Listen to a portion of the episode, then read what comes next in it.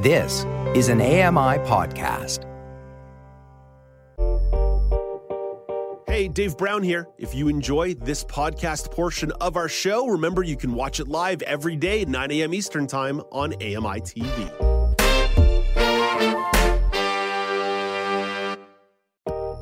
Morning. It's Thursday, September the 29th, 2022. Welcome to Now with Dave Brown, coming to you on AMI TV. I'm Dave Brown. Let's hit the horns and go.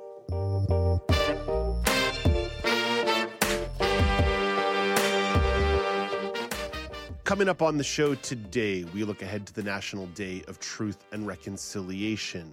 There will be an event going on in Ottawa. Mike Omelis from APTN will tell you about that and talk about some of the broader implications of the National Day of Truth and Reconciliation. Don Dickinson will have a preview of Voices of the Walrus with an article by Justin Ling about why some Canadians are languishing behind bars for crimes they did not. Nights, Amazon hardware events, some new technology to feast your eyes and ears upon. And Stephen Scott has the inside scoop on that one. Let's begin the show with our top story of the day. And we've been very much on the climate change beat all week long. Central Florida, Sherry Preston files this special report. As the sun comes up, people in Florida are looking over the damage caused by now Tropical Storm Ian. Reports of buildings compromised. We have reports of vehicles being just floating out into the ocean. We have a lot of different things that are coming in, but we don't know exactly what it is. Lee County Sheriff Carmine Marceno. Lee County includes Fort Myers and Sanibel Island. ABC's Justin Finch is in Tampa. Ian's wind speeds tied it for the fifth strongest hurricane to strike the U.S., along with several more storms. And this morning, the impact is still being felt. More than 2 million customers across Florida have lost electricity. Now, overnight at the National Hurricane Center, acting director Jamie Rhome said heavy rain and flooding were still a concern. We're actually getting estimates of four to five inches of rain per hour. That's an astonishing rate likely producing flash flooding as the center sh- sort of crawls across the Florida peninsula. The storm headed up further north into Georgia and the Carolinas. Sherry Preston, ABC News. And then coming back to Canada, Prime Minister Justin Trudeau says the damage he's seen in Port aux Newfoundland, is worse than any pictures can show. Hurricane Fiona destroyed over 100 homes. Trudeau explains that supporting residents will come from all levels of government. The Premier uh, announced a $30 million package. The federal government will be part of that. Uh, we're going to continue to step up as necessary. The one thing that we've seen already is the level of strength of community as people have been there to support each other. Uh, the federal government, the provincial government, municipal leadership, uh, we're all going to be working together to make sure that people uh, get settled by winter. 600 military personnel are deployed across Atlantic Canada to assist in the relief effort. Defense Minister Anita Anand says the forces are playing many roles. CAF personnel continue to operate under very challenging circumstances. This includes reserve force personnel, including Canadian Rangers, whose own communities have been affected, standing shoulder to shoulder to help their neighbors in need. Veteran Affairs Minister Lawrence MacAulay is based in Prince Edward Island. He reflected on the scale of damage across the province. I've seen the destruction that Fiona has brought to our homes, wards, and burns, including our own here in the jail. And I want to say thank you to all the wonderful volunteers and first responders and neighbors helping neighbors. Seeing it makes it easier to bear the damage of this awful storm. A Nova Scotia power official says over 1,400 workers are in the field as the utility attempts to restore power to thousands of customers still without electricity following the storm. Matt Drover says power line technicians, forestry workers, and damage assessors are working around the clock. We are making progress, but a storm of this magnitude and uh, damage like this does take time to clean up. We expect the majority of people will be restored by Friday night. There are areas where that have been hit a bit harder than others that may go into the weekend, and a few small areas that may go into next week. Canadian contractors specializing in disaster recovery work are being stretched thin. Disaster recovery company CRCD DKI is just finishing emergency repairs following the tornadoes and windstorms in Ontario last spring. The company is sending equipment to Atlantic Canada in the aftermath of Fiona. Co owner Kyle Douglas says it's not unheard of for crews to be called from one disaster to the next, but it is becoming more common but we've definitely seen a frequency uptick of, of weather events, is what we call them. So there's definitely been a, a, a change in that pattern. So we see this happening more and more often in our industry. So yeah, this is something you got to get we got to get our heads around for sure. I want to share one more story, not related to climate change, but international politics before we get to our daily polls. It's following up on a story that I shared with you yesterday. Another leak has been found on the pipelines that transplant the transport gas from Russia to Germany. Karen Chammas has that story. The fourth leak on one of the Nord Stream pipelines has been reported off the coast of southern Sweden, according to Swedish coastguards. All four detected leaks are in international waters, two near Sweden and two near Denmark. The Danish and Swedish governments believe that the leaks off their countries were deliberate actions. Before the leaks were reported, explosions were recorded by seismologists, with one blast being the equivalent to a magnitude 2.3 earthquake. Some European officials are blaming Russia for any possible sabotage, who stands to benefit from higher energy prices. However, many others warn against pointing the finger too soon. I'm Karen Chammas. Let's get to our daily polls. You can find those at Accessible Media on Twitter or at Accessible Media Inc. on Facebook. On Wednesday, we asked you Is there anything stopping you from traveling internationally? 25% of you said costs, 0% of you said accessibility concerns, 50% of you said the pandemic, and 25% of you said nothing at all at Accessible Media on Twitter, at Accessible Media Inc. on Facebook. We're going to be talking several times today about the National Day of Truth and Reconciliation, which is tomorrow. And I'm asking you, how will you be marking the National Day of Truth and Reconciliation? Will you be attending a ceremony, talking with survivors, reading reports, or other? Of course, there's lots of other options in between that exist beyond what I've laid out for you. I attended a small ceremony last year in Toronto that was quite powerful. We'll be talking to Michael McNeely a little bit later in the show about filmmaker Alanis Obomsawin and her work doing a lot of analysis of the experience of Indigenous children and the education system, and a few advocacy movements that have come out of that. So there's certainly content that you consume. We'll be speaking with Mike Omelis of APTN about 35 hours of programming that they'll be doing, including broadcasts of ceremonies. AMI TV is going to have some broadcasts of ceremonies as well. So there's lots of ways in which you can participate tomorrow based on your level of comfort. So I am going to try to attend a ceremony. Again, the one that I went to last year was put on by a friendship center in downtown Toronto, and I thought it was quite powerful, but the, the scale was was small and intimate, and I, I kind of liked it that way. But it's up to you what you want to do. So let's first bring in Alex Smythe on this one. Alex, how are you planning to mark the day tomorrow? Yeah, so you, you laid out a few of the different options, and I think uh, for me uh, personally, I'm probably going to be uh, tuning into some of the great programming that APTN is going to be putting on, that AMI is going to be putting on, that CBC is going to be putting on, because there's always great storytelling, great reporting, and uh, just great experiences that they're going to be able to to share from the perspective of the indigenous community. In the past, I've been able to have conversations with survivors of residential schools of the 60s scoop. And if you ever have that opportunity, I highly recommend it because it's one thing to be able to read about the experience, but be able to converse with someone who lived through those horrors, those traumas, and kind of talk to them and hear what happened and, and how they felt in their experience. It, it's unlike anything else. And it really helps shape that conversation and really highlights the need to have not only a day for truth and reconciliation, but a greater understanding of the indigenous experience and the treatment of the indigenous peoples within this country. So um, I certainly suggest anyone, if you ever have that opportunity to speak to survivors, definitely take advantage of it because it you may have a, a, preconceived notion of what that experience may be like or, or an understanding, but it's something different to look into the eyes of someone who's gone through that and and hear their story firsthand. Yeah, for someone to to be able to uh, trust you with their vulnerability and and share such difficult stories, there's there's no replicating the kind of empathy that can come from hearing such an interpersonal story and having that kind of interpersonal communication. Let's pivot over to Eliza Rocco. What are you planning to do tomorrow to mark the day? Um, I'm going to be uh, hopefully doing a couple of different things. There is a large ceremony at Nathan Phillips Square. Um, it is called the Indigenous Legacy Gathering. There's going to be a lot of storytelling, um, ceremonies, dancing, singing.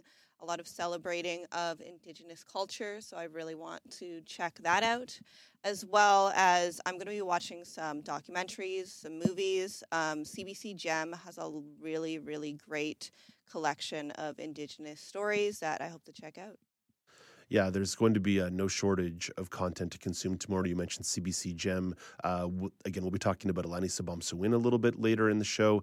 A lot of her work can be found at nfb.ca as part of the National Film Board's archives. So there's no shortage of uh, stories to be heard through uh, through media as well. Thank you both for sharing your thoughts on that one. I want to hear from you at Accessible Media on Twitter, at Accessible Media Inc. on Facebook is where you can vote on the poll, and we'll be talking to Mike Omelas of APTN in the next segment segment. But for now, let's head back to Alex Smythe. He has the national weather update.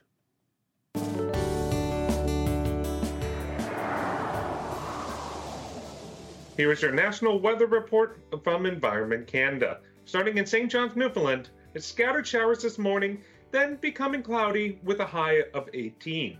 In Halifax, Nova Scotia, it's mainly cloudy and clearing up this afternoon for a high of 19.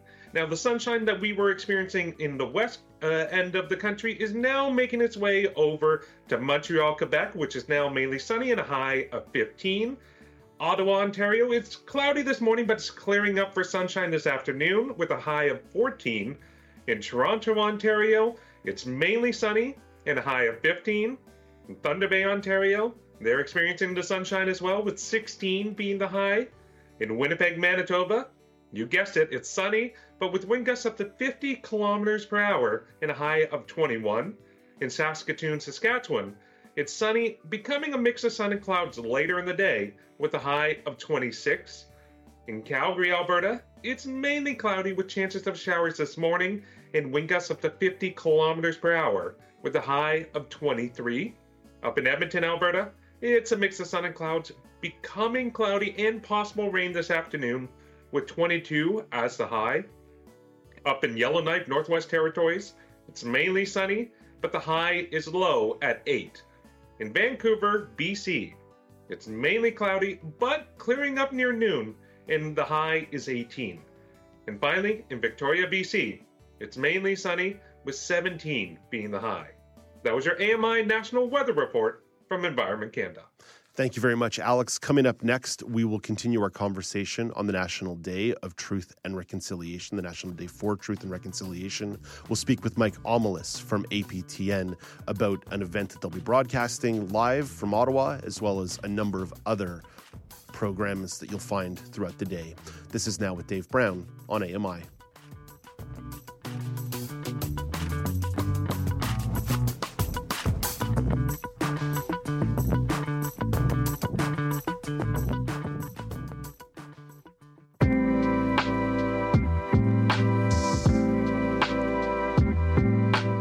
Welcome back. It's now with Dave Brown on AMI. Tomorrow is the National Day for Truth and Reconciliation across Canada. The day remembers survivors of the residential school system, the children who never returned home, their families, and their communities. APTN will be hosting a gathering tomorrow in Ottawa to commemorate the day. Mike Omelas is the Executive Director of Content and Strategy at APTN and joins me now to tell you a little bit more about it. Hey, good morning, Mike. Thank you for making time. Dave, it is a pleasure to see you in person. It's nice to be here. Thank you. Mike, I want to start with the individual event that is going on tomorrow in Ottawa. What are the plans? What's going to be happening at that commemorative event? Well, it is the national commemorative event for the uh, National Day for Truth and Reconciliation. It is a um, gathering of survivors and uh, there will be performances from uh, artists that are themed towards uh, reconciliation. There will be uh, speeches and reflections uh, from residential school survivors. The Governor General, Mary Simon, will be there. The Prime Minister and a number of other VIPs will be there. And it's just basically to remind the country what this day is all about and uh, why it was created as a federal statutory holiday last year on September 30th. Mike, the reason why I started with that individual event is because that's one that people are going to have access to across the country via APTN. So, where can they get access to participate in that event if that's if that's what they choose to do tomorrow? Well, if, if they're in the Ottawa area, um, they're welcome to go to LeBreton Flats Park. There, we're anticipating fifteen to twenty thousand people. Uh, it begins with a march from Parliament Hill, a spirit walk, a reconciliation walk from Parliament Hill to uh, the, the LeBreton Flats Park. But um, most people aren't in Ottawa, and uh, there's a, a, large number of broadcasters, radio, television, print. Uh, that will be streaming the broadcast and providing it uh, for viewers, including uh, AMI. And APTN is pleased to to partner with AMI on this event. CBC will be there. Uh, Adrienne Arsenault, I understand, is going to be um, in the park providing two hours of coverage. And uh, we want to make this distributed as widely as possible in hopes of, of touching people and, and causing them to reflect on the day and what it's all about. It's not simply going to be that singular event that APTN is going to be broadcasting, though. There's 35 hours of programming that are going to be on offer. What kind of other stories and other programming are going to be available for people if they want to consume it at home? Well, we decided to um, basically start um, with with uh, 35 hours of coverage this evening uh, in prime time. There was just, frankly, too many good programs um, that were that were involved uh, uh with the reconciliation theme, and so we're going right through till 6 a.m. on Saturday morning, the end of the broadcast day. 35 hours of coverage, including the broadcast. Uh, there's a, a, Buffy Sainte-Marie concert. It took place at the National Arts Centre in Ottawa on the 16th of September, and we've packaged that uh, with our partners at CBC into a 90-minute special, which is it, it, gives me goosebumps just just to think about that. There are um, there's a there's a movie that I saw again for the third time on HBO not too long ago. One day in the life of Noah Piugattuk, who is an Inuit uh, leader uh, on the ice floe, uh, and and uh, he was leading a, a hunting party. Met by an Indian agent who said, "Your community has to move." Uh, so there's there's there's all sorts of programming that causes uh, hopefully people to reflect on um, you know what happened uh, to Indigenous communities uh, through the residential school system that was established by uh, church organizations as well as the government, and and the consequences of, of those decisions and, and how they've impacted generation upon generation of Indigenous peoples. Mike, this is the second official day for national truth and reconciliation since the federal government declared that the case last year. But you're currently wearing an orange hoodie and an orange shirt. Orange Shirt Day has been around for years.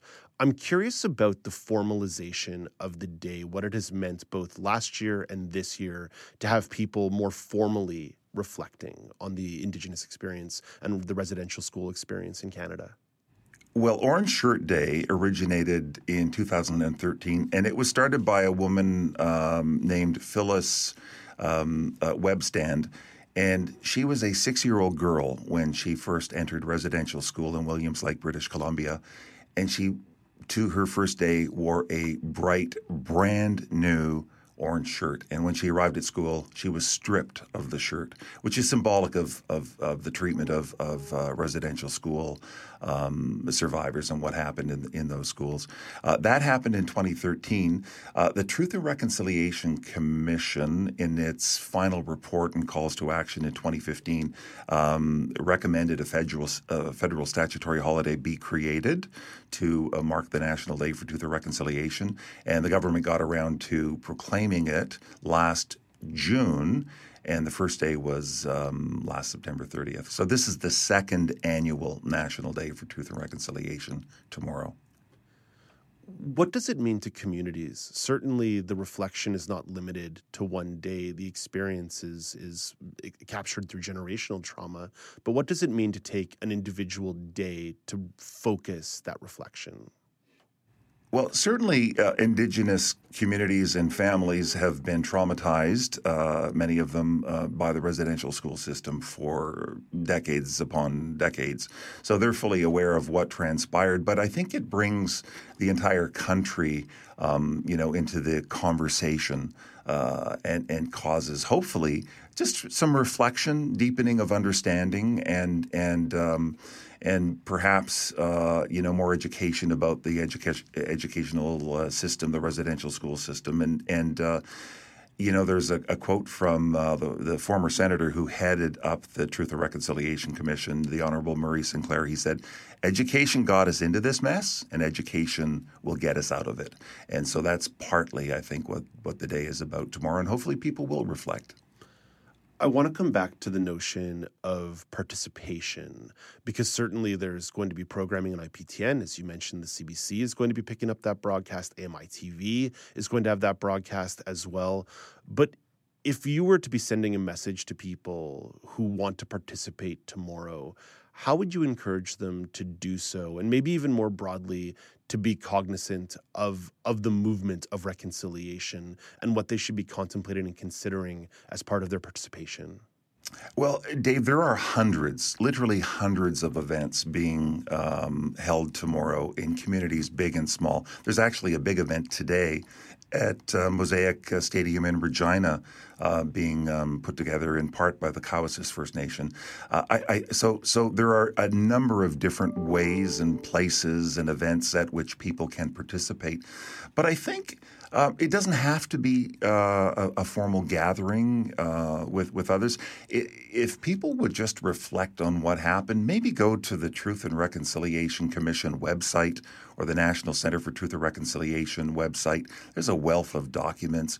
just read some of the reports and and um, just help deepen understanding. And and it's when we understand uh, what's happened, what's transpired, that that that can bring people together uh, and and uh, further conversation. It's when we don't want to um, open our eyes and, and, and ears uh, and listen uh, that that uh, you know conversation dialogue just shuts down. So just just uh, that would be my wish. Um, and that's what I have been doing and will be doing, just reflecting upon the history. And I think that that uh, makes me a little bit more uh, compassionate, open-minded, and and uh, hopefully understanding. And and I think that should be um, the goal of of, uh, of listeners if they're able to. Mike, thank you for taking the time for us today, and thank you to you and your colleagues for all the work that you do. I know you're about to travel, so safe travels, and I hope the uh, ceremony, the commemoration tomorrow. Um, is, is healing in some way and, and offers some solace to those who are there. So, thank you for making time for us today. Those are very kind words uh, on which to end this um, uh, conversation, Dave. And I thank AMI and you for your participation and, and uh, support as well. Great to be here. That is Mike Omelis. He is the executive director of content and strategy at APTN. And be sure to catch APTN's broadcast tomorrow live at LeBreton Flats in Ottawa from 1 p.m. to 2 p.m. Eastern Time. You can also tune in on AMI TV at that time, or if you miss it, you can also stream it on APTN's streaming service, Lumi. Coming up after the break, Don Dickinson will preview Voices of the Walrus with an article by Justin Ling about why some Canadians continue to languish behind bars for crimes they did not commit. But first, here is Canadian press reporter Karen Rebo with your morning business minutes. Canada's main stock index snapped a six day losing streak yesterday and joined all U.S. markets with gains of about 2%. On speculation, central banks may ease up on restrictive inflation fighting policies. Toronto's TSX index gained 341 points to 18,648. New York's Dow Jones average climbed 548 points, and the NASDAQ added 222. In Tokyo this morning, the Nikkei index rose 248 points, and our dollar is trading overseas this morning a little little lower at 72.84 cents US. And the Canada Revenue Agency is extending tax deadlines in Atlantic Canada and Ile de la Madeleine, Quebec. This to help people, businesses, and charities affected by post tropical storm Fiona. The due date for corporate tax returns, trust income tax returns, and GST and HST returns is being extended by one month to October 31st. The CRA says there will be no penalty or interest for filings after the regular deadline of tomorrow. From the Canadian Press Business Desk, I'm Karen Rebo.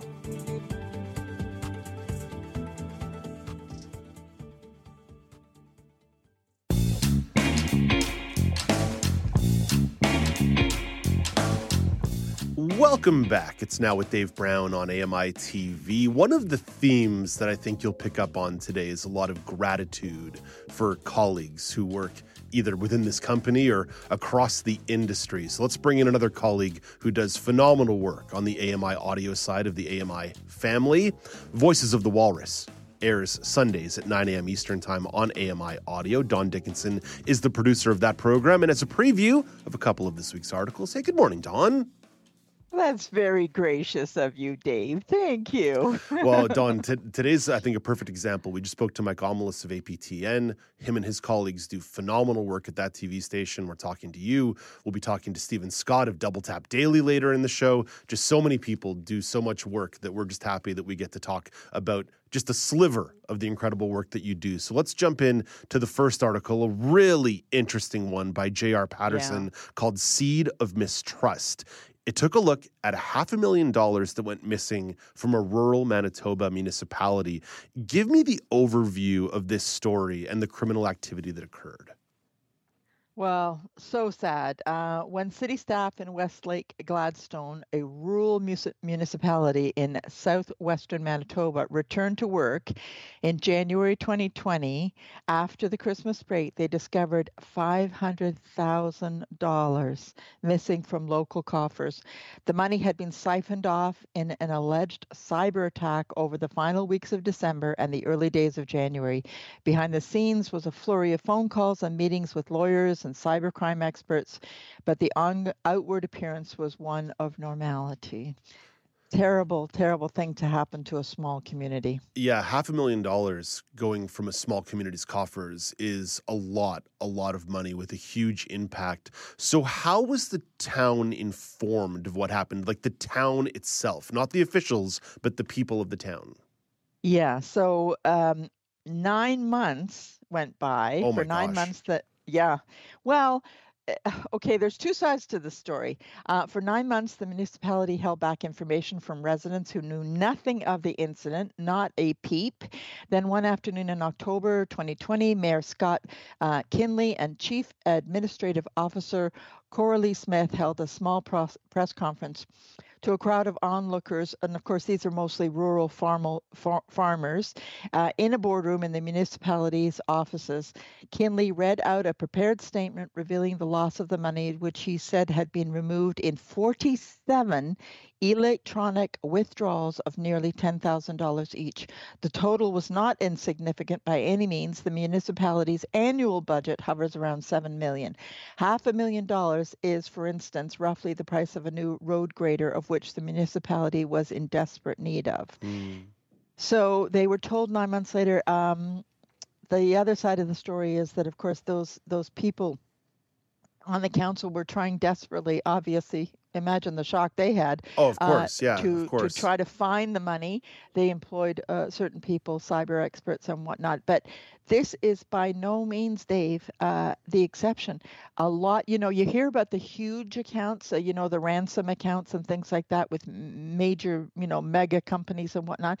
But there's an awful lot of this cyber crime going on with uh, with smaller accounts too the nine month the nine month delay don i can see where that would relate to the title of this article though which is seed of mistrust mistrust because, because it's not to imply that necessarily the city officials were involved in some kind of corruption nor were they involved necessarily in some kind of cover up while they were doing the investigation but it's a reminder about the importance of transparency when it comes to yes. public funds that just generally speaking keeping people in the dark is always a bad idea. It's always True. a poor idea from a public official. So, what was the response of the public, and how has that impacted the relationship with the city government? Well, it wasn't good, Dave. I'm not surprised.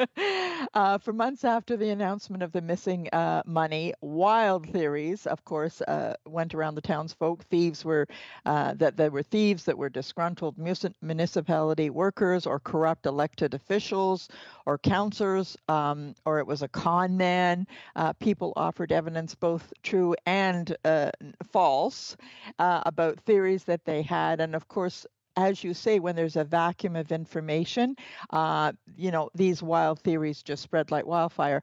Uh, there was no sign of the money being returned, and answers from the municipal council weren't easily forthcoming. So, to your point about the, the title of the article being Seeds of Mistrust, what happens is is that if people are not transparent and i say this sitting on two boards i, I am a director on two boards within toronto one of which is a, a, a condo board and mm-hmm. also one uh, uh, one is a, um, a um, charity board for, mm-hmm. for a school and uh, You have to be you no matter the no matter the the the negativity of whatever it is as soon as you've kind of got your facts i mean it's it's not good to announce things without facts. I mean that i agree with. Mm-hmm, mm-hmm. you you have to get your your ducks in a row that's for sure.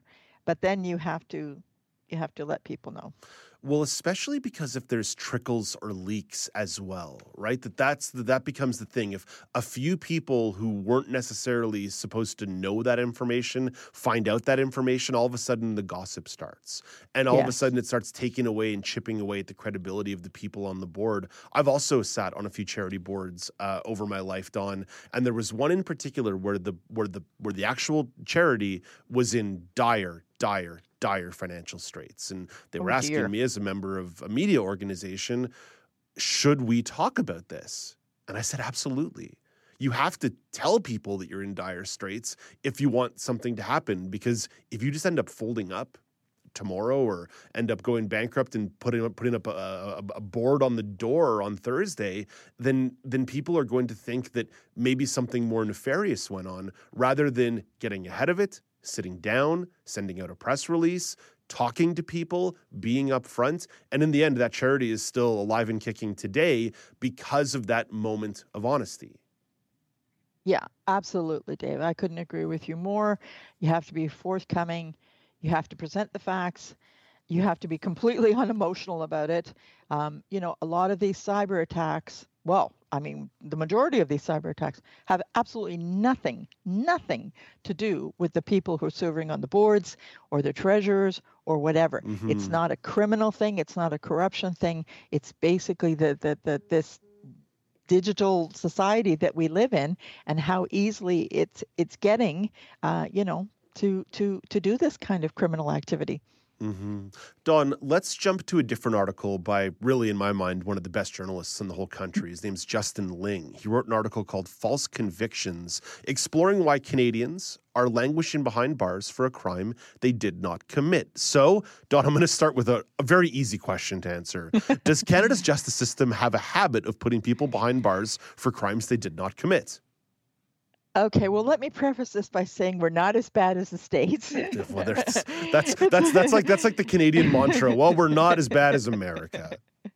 Yeah, exactly. Um, but Canada's justice system system does have a bit of a habit of putting people behind bars for crime that they did not commit. Commit. We know about the high-profile cases, um, you know, the the the really high-profile cases like the David Milgaards and things like that.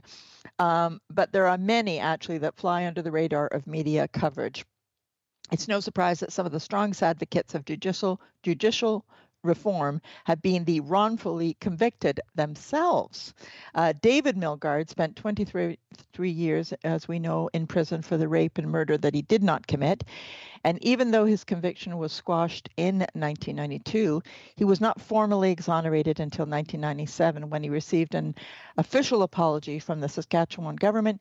Two years later, he also received 10 million in compensation for his time in jail but obviously he um, has been very uh, um, very aware of what has happened to him and mm. what is happening in the courts. And over the time that uh, he, he's in, been involved, he's also uh, um, tried to um, bring this uh, issue to the light with mm-hmm. the media. Yeah, when when he passed away last year, we shared a lot of audio on the show of people reflecting on the impact that he's had in the justice system to bring this issue into a greater sense of awareness even still, the the issue systemically persists. So why are yes. overturning wrongful convictions? Why is it so difficult? Well, um, issues at the root of this problem, this, as you say, systemic and broad and problem, are um, individual prosecutors and cops can't cope. Um, can't sorry can't hope to com- uh, completely fix this. And why? People languish in prison because of eyewitness errors uh, false confessions jailhouse informants or faulty forensics. Uh, but a flawed justice system putting innocent people in jail is only one part of the problem. The other is the overturning uh, those mistaken convictions is nearly impossible. Those incarcerated who believe their cases haven't been uh, just uh, judged fairly often lack the resources resources and support while facing massive bureaucra- bureaucratic hurdles. And of course, that makes sense, right? They're they're probably in the the, the court or the, the the jail system because of the fact that they were not necessarily um, the most affluent of people and that they had, uh, you know, problems um, with, let's say, poverty or minor crime to begin with. And then they were indicted for a more major crime, mm-hmm. and they, of course, were innocent. So, Dawn, we know the issue persists. What is the government doing to try and exonerate the innocent? Well, after Justin Trudeau won his reelection um, in uh, 2019, he instructed Justice Minister David Lametti to make it easier. This is a quote make it easier and faster for potentially wrongful convicted peoples to have their applications reviewed. End quote. Almost three years on, all the Trudeau government unfortunately has managed to do is pr- pr- produce an extensive report this one released in 2021 um, uh, prepared by Harry Lafontaine. Uh, oh, sorry, uh, Harry, um, a correction, Laforme, the first Indigenous judge of an appeals court in Canada. Uh, and uh, so, you know, the report has been done. Uh, they spoke to 200 people. these people were exonerees, plus crime victims, plus police officers, prosecutors, defense lawyers, legal aid officials, judges, and forensic scientists and they did uh, quite an extensive report, but the report provides the most comprehensive language yet on the devastating and life altering harms of these wrongful dismissals and on the dire need for independent commission so that we can re- uh, reverse some of these convictions. Dawn, sometimes when you are legally blind, you end up having brushes with fame that you don't even realize. I was at a wedding in 2018 and I had a beer with someone named, an older gentleman named David and we hung out and we chatted, we laughed, and then we went our own separate ways. I later found out that I was having a beer with the justice minister at a wedding, and I didn't even know it no. because I'm so legally blind. Oh my God, Dave. Wow, that is some kind of story. What can I say? I'm a power broker, Don, through and through. Uh, Dawn, all the best to you. Have a great day, and we'll talk to you. Uh, we'll talk to you uh, next week, right? We're talking to you next week, yeah, are we? Yeah, yeah great, awesome. Abso- yeah, I, ca- I can't yeah. keep track with all the stat I, holidays. I know it's, it's because of the holiday with the indigenous. Yeah, I know it's difficult. Everybody's having a bit of a problem with that, but no, we'll next week's for sure. Excellent, Don. We'll talk to you then. Okay. That's Don Dickinson, producer of the reading program Voices of the Walrus, which you can find Sundays at 9 a.m. Eastern Time on AMI Audio. Coming up next, we'll turn our attention again to the National Day for Truth and Reconciliation when Michael McNeely highlights filmmaker Alanis Obomsawin. But first, Google is aiming to make visuals more prominent in your searches. Here's Chuck Sievertson with Tech Trends.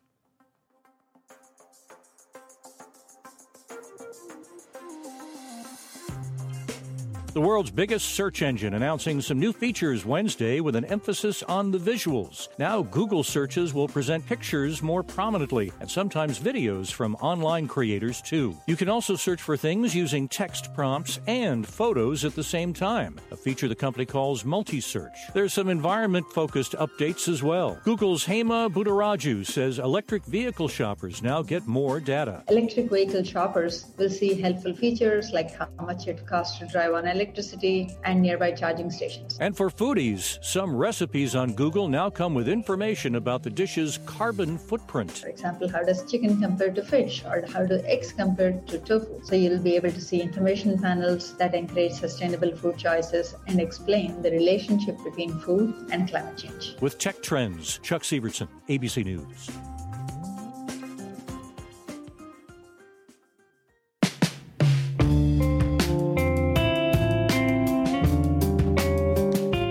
Welcome back. It's now with Dave Brown on AMI. Let's continue our conversation ahead of tomorrow's National Day for Truth and Reconciliation and reflect on some documentaries that highlight the Indigenous perspective and Indigenous voices.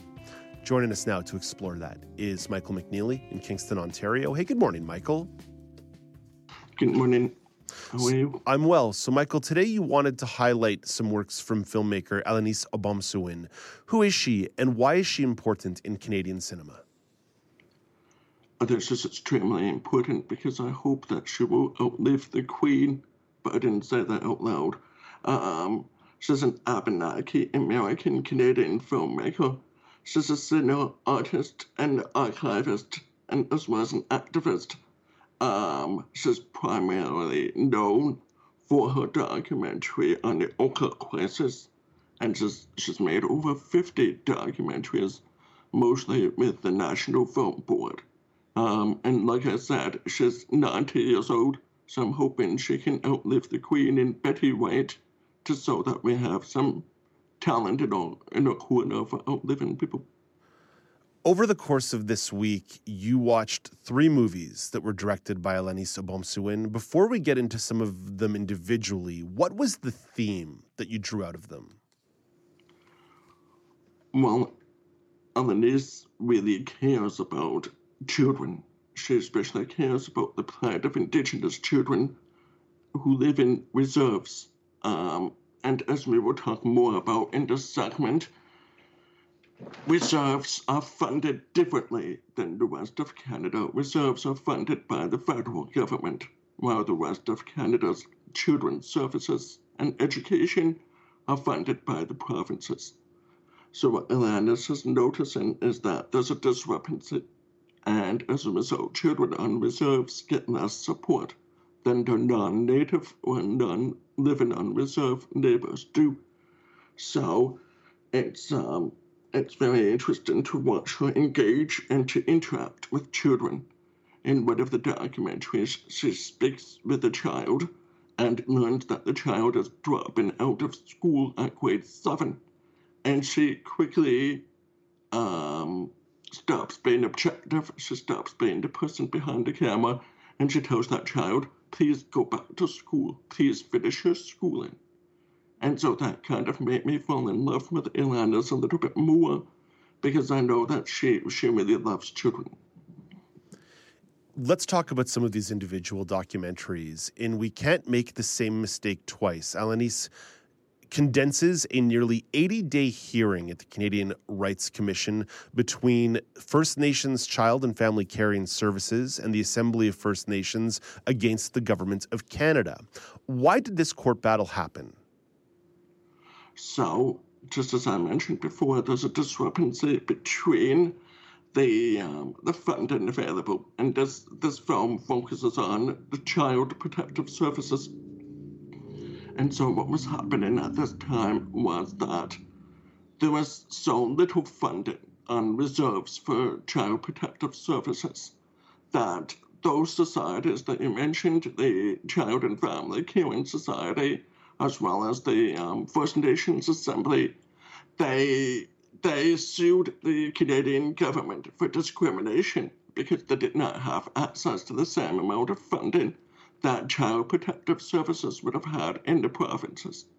So that meant, for example, um, if, if there was a family of seven children that you had concerns about their father or their mother being abusive, you simply didn't have enough services to address the situation under reserves, and those children would most likely be placed in foster care and would lose their cultural identity a key visual in this documentary is a teddy bear that sat on the table of the lawyers for the children's advocates. Why was that teddy bear such a powerful piece of imagery? Because if you think about it, every child has a teddy bear in their lives. Did you have a teddy bear, Dave? I did, yes. I had a teddy, well, I had a, I had a stuffed dog. Yes, so did I too. Um, and so I guess one of the statements made in the film is when the child is placed in foster care or when the child is taken away by the state due to a lack of resources. They, they don't get to bring their teddy bear from home. They're left alone. They're isolated. They, they don't know where to go. They feel unsafe. They feel uncertain about their future. And they have no control over where they're going. They, they can't choose the foster family that they're going to be placed with. And they may never see their parents again. So that the teddy bear is meant to try and give some support to those children. It's also, you know, like a mascot for the family here in society. But putting the teddy bear on the desk is, is just letting everybody know that you're there for the children. Let's turn to a different documentary called Hi Ho, Mistahey. This film introduced you to a national campaign called Shannon's Dream. Who is Shannon and what was the campaign about? So Shannen Koostachin, she, she lived in Ontario. I think she lived on the Catawba Cat Reserve. Um, and there, there was a, uh, as we mentioned mentioning again, due to the discrepancies of funding, but this time for education, there was a school that was in very bad shape. The school was mostly just portables, um, and the children were freezing and often you know, had to track in snow from outside with their boots and and uh, everything would be wet. Um, those were the kinds of situations that they faced in the school, and many many children dropped out. So in grade nine, you probably started with about 200 children. By grade 12, there was probably 20 children left due to the dysfunction found in the in on the reserve. So Shannon's dream was simply to um, to to fight for equality in education and to ensure that the resources were shared equitably among everyone.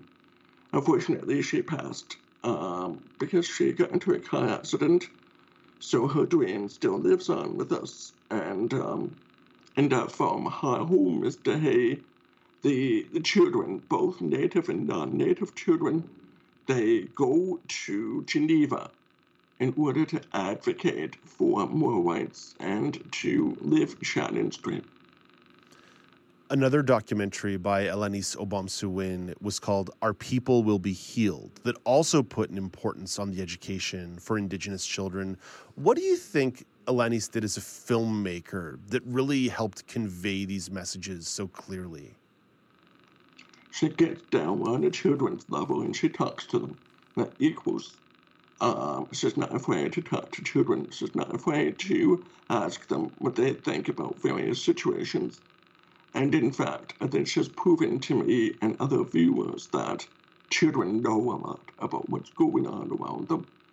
So, in Hi Ho, Mistahey and Our People Will Be Healed, she features children's uh, children as activists and shows that they have a voice. And you can see the pictures of the children if you're able. Those children are the ones that she speaks with.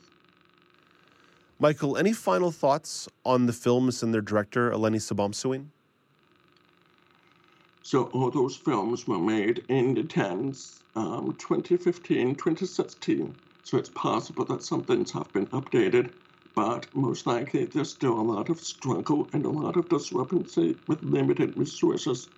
I know that there's many reserves that no, don't necessarily have access to clean drinking water, as well as um, issues with regards to education and opportunity. So I think she would still be making films on these topics, and I really hope that she continues challenging us. So I hope we can all keep those in mind for tomorrow. Michael, thank you for making time for us today with your reflection on these films. Uh, we really appreciate it. Have a nice day. You too. Thank you very much. That is Michael McNeely with a reflection on three documentaries by filmmaker Alanis Obomsawin.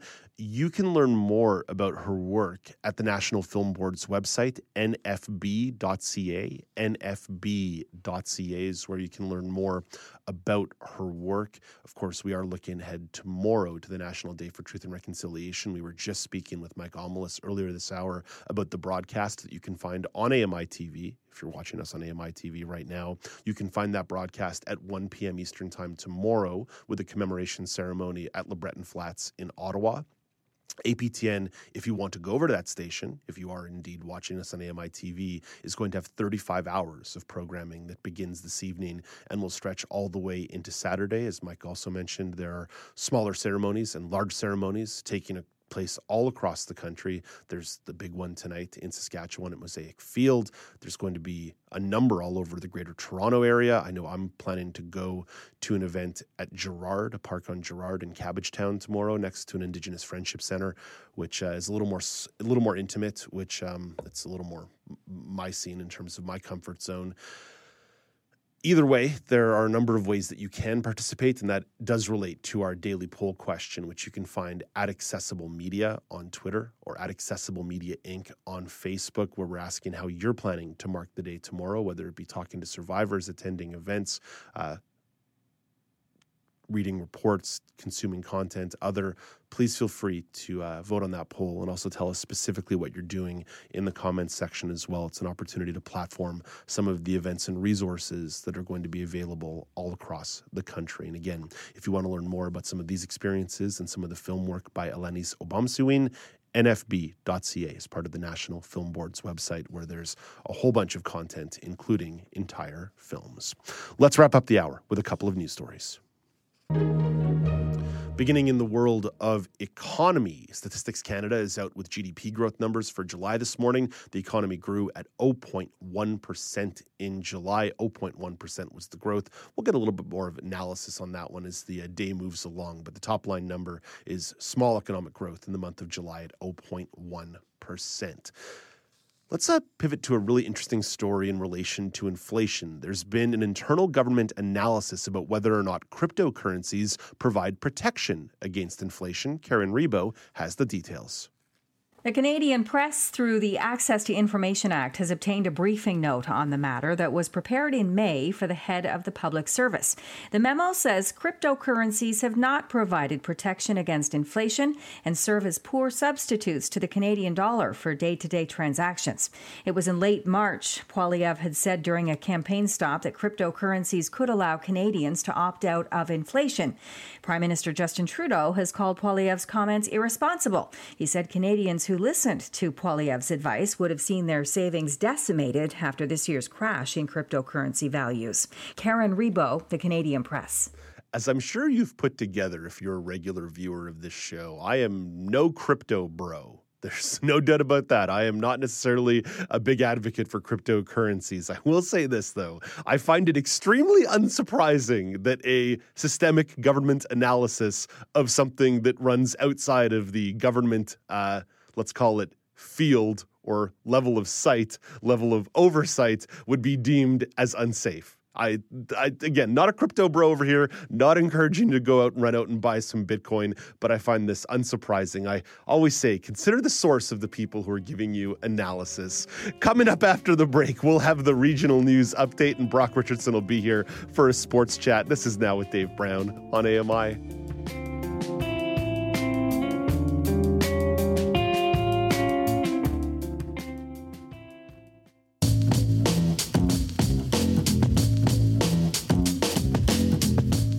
Welcome back. It's now with Dave Brown on AMI TV. It's the Thursday, September 29th, 2022 edition of the show.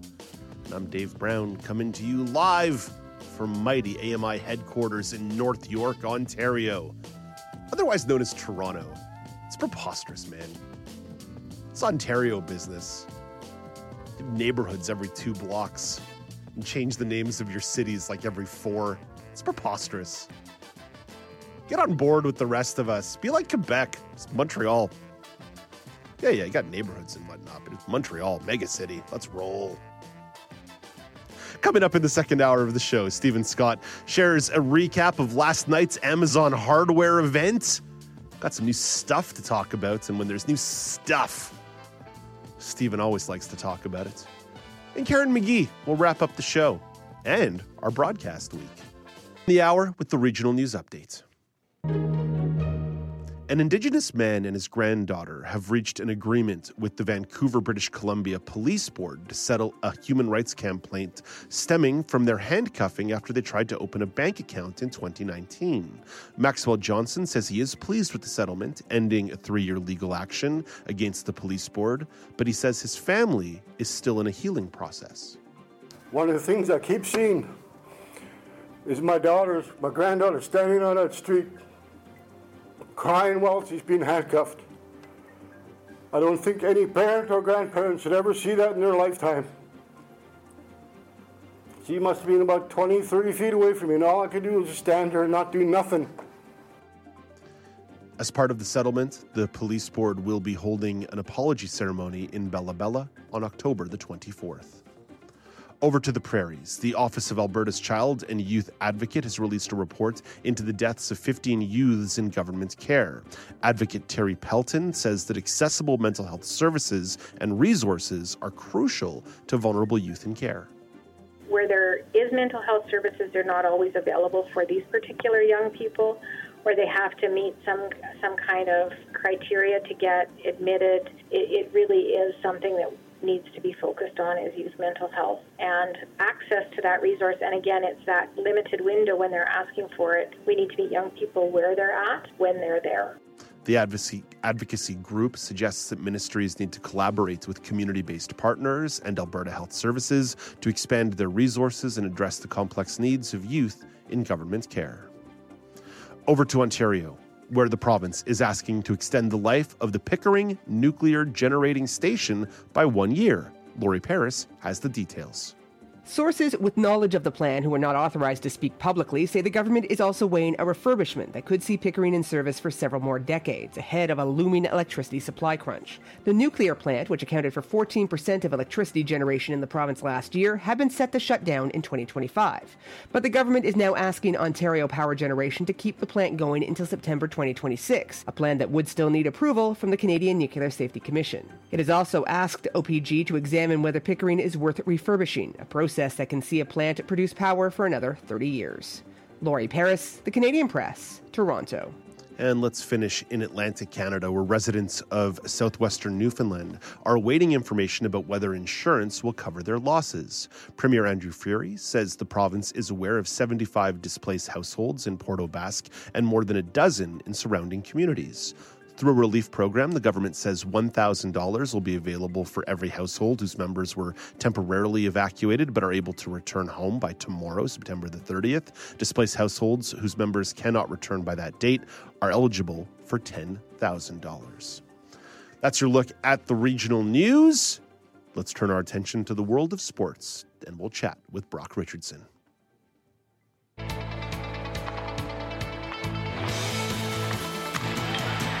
Brock, I'm going to do a little switcheroo on you here. You wanted to start by talking about the football game tonight between the Dolphins and the Bengals. Let's actually start talking by talking about the Toronto Maple Leafs because there's not enough conversation in Canadian sports media about the Toronto Maple Leafs, but you are an intrepid Never. sports reporter. You're a big Toronto Maple Leafs fan, and there are there's some news that just broke this morning.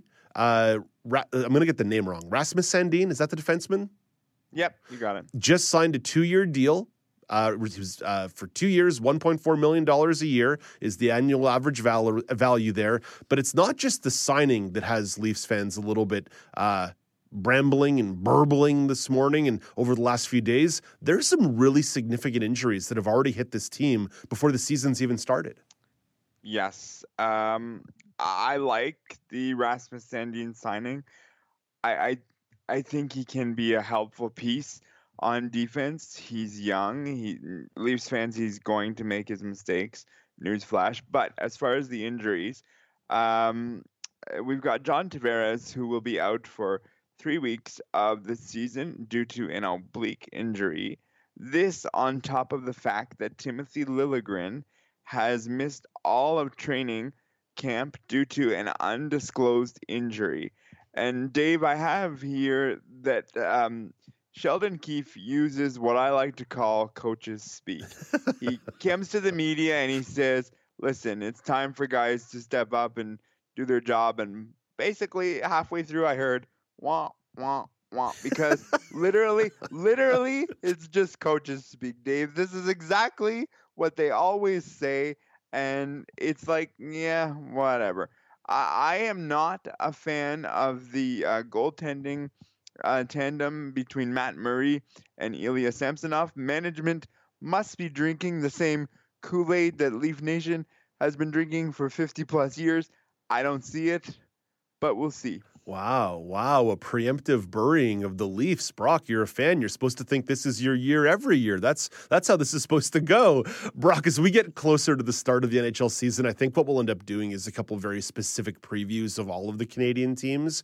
But give me your general vibe on the Leafs. You just mentioned that the goaltending situation is a concern. I would 100% echo that with you. Although I really like Ilya Samsonov as sort of your second goalie, not crazy about Matt Murray's your starting goalie. That's a uh, that's a fish that's been out of water for a little while. And Dave, that's the problem. It's not is, is Samsonov's fault, but when I can't turn and look and go, that's my number one guy. It's like, mm, this makes me uncomfortable. And usually you can turn and go, there's your number one guy in all goaltending situations. But in this case, it's like this just doesn't feel good to me. Mm. And eh, you know, I just I just feel like Sheldon uh, Sheldon Keefe and and and management um, and GM, they're all looking at let's get some of the junior guys we've been a part of. Those guys are old now. Like let let's change up the way we do things. So if you all thought that I was gonna come in here and drink the same Kool Aid, I'm sorry, I'm not. I just it just I'm not there on the Leafs. I think they're gonna make the playoffs. Do I think we're gonna have to wait another year for a Stanley Cup? One hundred percent. Or you know, or maybe wait two years for Auston Matthews to go uh, sign somewhere else in free agency. Not to not to trigger Leafs fans on that one so early in the morning. I, am not I'm not going to hit you with that. Brock, to me, what's always been weird about the Toronto Maple Leafs is a couple of years ago they were a good news story. Young team, young core, on the up and up. And I think it really turned when they spent all that money on Jonathan Tavares. Not to say that a team should outright reject bringing in a 40 goal scorer onto their roster. There's no doubt that makes you a better team. The problem is it really discombobulated the whole operation of the team build and created a lot of imbalance financially within the team. And now it seems every summer, instead of trying to find good, young, valuable players to fill in the third, fourth line, the fourth, fifth, and sixth defensemen, it seems like they're really relying on some aging veterans who certainly provide experience, but maybe don't represent what's necessary to play a modern brand of hockey. Yeah, it's it's totally true and you know the thing is is that people are buying into this whole like oh, we won the off season and that's the first thing I can think of when I think of the signing of John Tavares. It's like we didn't win anything when we signed John Tavares long term and that's what people thought. It's like oh, because we signed him, that's it. We're done. Yeah, team building is team building is not easy. Believe me, I, I totally understand. We we spent some time this summer praising the Colorado Avalanche and their rebuild. What people don't realize is that rebuild started in 2009. You know, it took them 13 years to eventually get to the point where they could win a Stanley Cup. So sometimes these things are not quite as linear as we hope. Absolutely. And I think, you know, for all Canadian teams, we all hope that listen, we're to get there and and again, I've seen early prognostication that says the Leafs are going to be the the best chance for Canadians to win the cup. But that doesn't mean anything. There's still, you know, teams that are not in Canada. We're not playing the Canadian division anymore. This is like, let's get over ourselves, Leaf Nation. You wow, know, I like it. Come on. I love know? I love this Brock Richardson. I love this angle of just burying these Leafs fans. Way to go. I love it. Where I'm feeling the vibe here. I'm feeling the vibe deep down in my heart. Uh, speaking of my heart, Brock, I am ready for my heart to be broken tonight when the Miami Dolphins visit the Cincinnati Bengals for a Thursday night football game, which folks can find on TSN and CTV2 or south of the border on Amazon. I uh, don't think this is going to go well for my Miami Dolphins, Brock. On a short week on the road, after about half the team had heat stroke on Sunday, the quarterback Tua Tagovailoa dealing with uh, a quote back injury. Uh, I put up the quote marks there. I put up the air quotes because um, it looked more like a concussion to me, if I to my doc, to my doctor's eyes. Um, but this Miami Dolphins team is all beat up heading into this game on a Thursday night. This is one of the tragedies of Thursday night football because this game, if it was being played on Sunday, would be quite compelling. But I get the impression it's going to be a little bit of a romp for the defending AFC champion Bengals. Uh, yes, and I just want to go back on your air quotes of the concussion. It's interesting that the NFL, you know, said after the game, we're launching a, an investigation on their, you know, protocols on not taking him off the field because eh, they probably should have, and I think other people are also putting those same air quotes. Listen, Joe Burrow is coming off of his best uh, game with uh, 275 yards, three touchdowns, no interceptions. I grant you, it was against the Jets. Fine, totally. That puts an asterisk beyond, beside it for sure. but still, you can only play the team that's in front of you. I think the uh, Dolphins need to be mindful of Tyler Boyd. Um, again, if you're looking at Cincinnati, Tyreek Hill, who seems to be kind of in mid-season form uh, with with the Dolphins. We'll see what happens though, because I agree they're coming off of a weird week where it's like everybody kind of had their issues. So we'll see what kind of Dolphins team can can muster up. And I was going to ask you, Dave, but you answered my question. I was going to ask you, do you believe in the Dolphins? And I'm I do hearing. Oh, you do. Bro- okay. Broadly, broadly speaking, I believe in the Dolphins. Tonight, it's going to be a real rough battle on the road on three days rest. I, I just think this one's really tough. But Brock, I do believe there's a lot of pieces. It's a, it's a, it's a testament to their general manager Chris Grier, who just for years and years has been finding talent not in the first round, in the third, fourth, fifth, sixth round. He's really done a nice job of filling in the roster with those guys. He's made some very smart free agent signings. Melvin Ingram on the defensive line has been an unsung hero thus far this year. They also brought in defensive end. Well, they re signed defensive end Emmanuel Ogbah, but that was a previous Chris Grier free agent signing. They have a linebacker, Andrew Van Ginkel, who I just adore adore. I could watch him play football all day long. They drafted an incredible Canadian safety out of Oregon a couple years ago, Jevon Holland, who is quickly becoming one of the best free safeties in the game. The defense is actually somewhat underperformed this year. I think that that could be the thing that, that that sort of shakes this the other way tonight. That even though I do believe the Bengals are going to have their way with the Dolphins, I think that if the Dolphins are going to put up a fight tonight, it's going to be that defense rallying to the cry. Brock, I'm also in love with our new coach, Mike McDaniel. He's such a nerd, he's such a weirdo, but he seems to be a really excellent coach. He's risen to the moment as a first year, first time NFL head coach because of the game management. He seems like he's really deeply in control and deeply understands the intellectual IQ behind what it is to manage a game of football. I am actually glowing and in love with my Miami Dolphins. I just think tonight's going to be a rough ride. And you know something? As for um, McDaniel, I I laughed at people who said after a week two, coach of the year, and then I watched him uh, play against my Bills, and I, I agree. He you need a calming presence to to help Tua. Uh, I understand that there's an offensive coordinator. I get all that, but as a head coach, you need to be that calming tool for the for the young guy who's at, at center and going to take you wherever he's going to take you because the Dolphins are going to go as Tua goes. And I know this is very cliche of me to say this, but it's the truth. If Tua can go and Tua can f- feel like, you know, people have his back and the coaching staff have his back, this is a team that can go somewhere. And I'm going to tell you, even though as a as a rooting fan, the Dolphins are in the same division as my rooting interest Buffalo Bills, they are becoming must-watch television, Mm-hmm. and they're becoming it in the sense of they're doing everything so right. And it's um, and I know Dolphins fans are out there going, "Yeah, we're waiting for the train to fall off the track." I get it. I'm a, I'm a Leaf fan, but still, it's it's it might not because McDaniel just seems to have everything under control. And I know it's a long season, but I agree with you. I love what I'm seeing, and I love watching them every week. Yeah, my last thought on this as well, Brock, about the love for their coach, Mike McDaniel, is when they brought him in this year in the offseason, they had not fired their entire defensive staff. They'd fired their head coach, but not their defensive staff, and gave him the choice whether or not he wanted to keep that defensive coaching staff from the old regime, and he did that. He, even as a first year coach, had the maturity to say, the defense worked fine last year. The defense is good. These are good coaches. These are good guys. I want them to be part of my staff. That speaks to a comfort and maturity in your own skin that a lot of football coaches don't have the ability to put aside that ego. It just speaks to a very mature person at the helm of that team right now, which is really, really great to see. But Brock, I'll Dave, give you. how- oh, sorry, go ahead. How how many coaches has Pete Walker gone through? It's the same thing.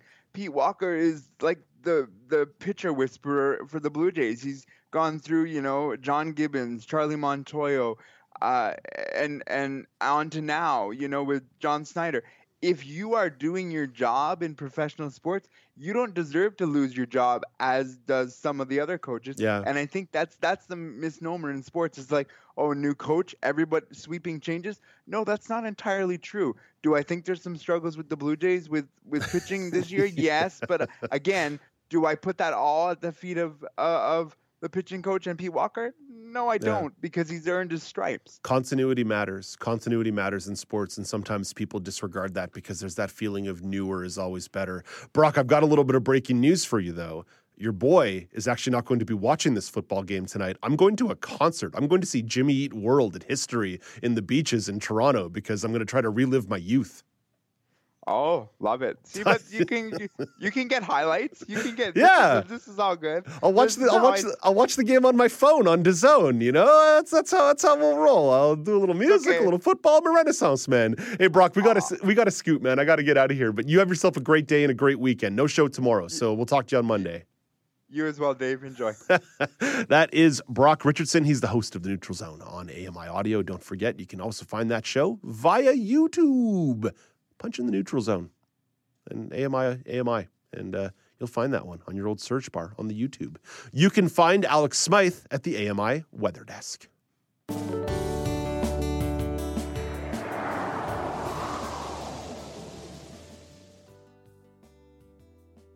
National Weather Report from Environment Canada.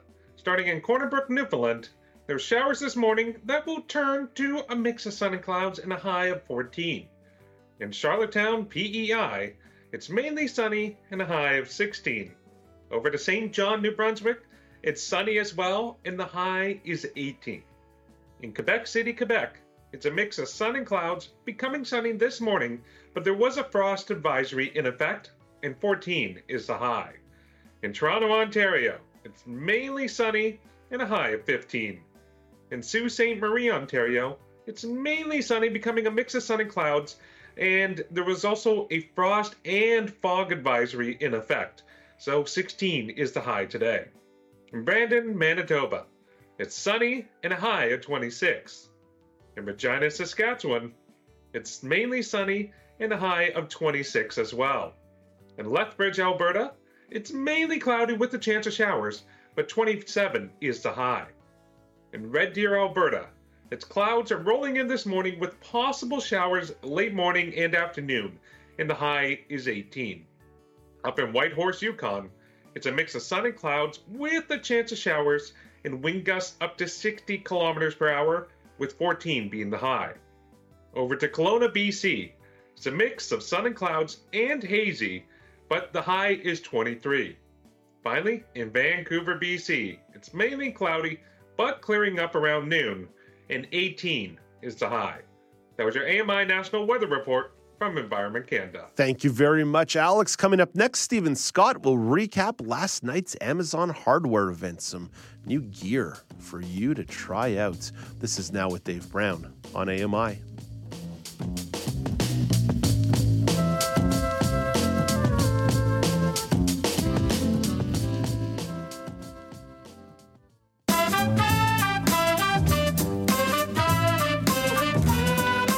Welcome back. It's now with Dave Brown on AMI. There's always new technology. You can't go a single day with new gear to feast your eyes and ears upon. Well, Amazon had an event last night and showed off some new hardware. Stephen Scott of Double Tap is here to react to a couple of those releases. And Stephen, well, he's not here, he's in Glasgow, Scotland, but he's here digitally. Hello, Stephen. I'm here in some form, yes. Yeah, in some way, shape, or form. We assume Steven's a real person and not a hologram, but uh, we'll, we'll You think that, don't yeah, you? You we'll ver- we'll verify that one day. We'll figure that out. So there were all kinds of things that were presented last night. We're going to take a look at three of them. Why don't we start in the world of? I guess I'm going to call it an e-reader slash tablet, the Amazon Kindle Scribe. What's new about it? Well, it's totally different. Uh, that's one thing. Uh, This is another of the many types of devices we're starting to see that are coming out that are a little bit different, that are trying to take on this this market where people want to take notes on the move, but they're moving away from physical notepads, right? And instead of having uh, a tablet like an iPad with a pen or a Surface Pro with a pen, you can have something like this where you can just write on it, and it actually is like writing on real paper because it's it's an e-ink display, which means it looks like and it doesn't feel like, but it looks like paper that you're writing on. So actually, quite a nice experience for a lot of people. Great for marking up documents, uh, just taking notes on the move. You can send your Word documents to this and mark them up as you go. So yeah, quite a nice device, quite a cool little design as well. Is is it a special pen or can you use your finger? What's what's what are you actually using to to to do the markup on it? You do need to use the special pen, but I will tell you this is this is Amazon, right? So the pen is included. you don't have to go and buy it separately, uh, unlike every other company that tends to want you to buy extras. Uh, no, you can use the pen that comes with it. The battery lasts for a long time, and one of the other benefits to this device versus something like an iPad or a Surface Pro is that the battery on these devices, on the Kindle Scribe and the pen, does last for weeks and weeks and Wow. weeks, according Wow. to Amazon. Because think about it, it's a very simple display, so there's not a lot of power required in it, and it's not doing much more than just the handwriting and making the text available to read. In general, how have you found the accessibility on uh, on these Kindle on these Kindle devices? Well, it's an interesting story because there is accessibility built into all Kindles. But what you have to do first is you have to connect a pair of Bluetooth headphones to the Kindle device. So whether it's the Kindle, the Kindle Oasis, or the new Kindle Scribe, you have to pair up a Bluetooth set of headphones. And at that point, you can enable all of the accessibility settings. So if you live alone and you buy one of these, you're going to need to find somebody to help you out with it because you can't do it yourself. Okay. That initial stage involves some kind of sighted help. Um, but it, the good news is that it does have a screen reader built in. It also does have large print capabilities, up to 56 point print. Oh print. yeah, oh yeah. So that's cool. Mm. Yeah, there you go, Dave. Now I you'd like that. I, I do like that. I do like that a lot. Okay, Stephen, I'm putting my hand into my pocket to grab my wallet. What is this going to set me back? Well, I think you might be putting your pulling your hand out of your pocket very quickly with no money in it because it's three hundred and forty dollars. That's yeah. That's like it's not horrendous, but it's also a lot. It is a lot of money for what it is, right? Because it's not a tablet that can do much else other than display text.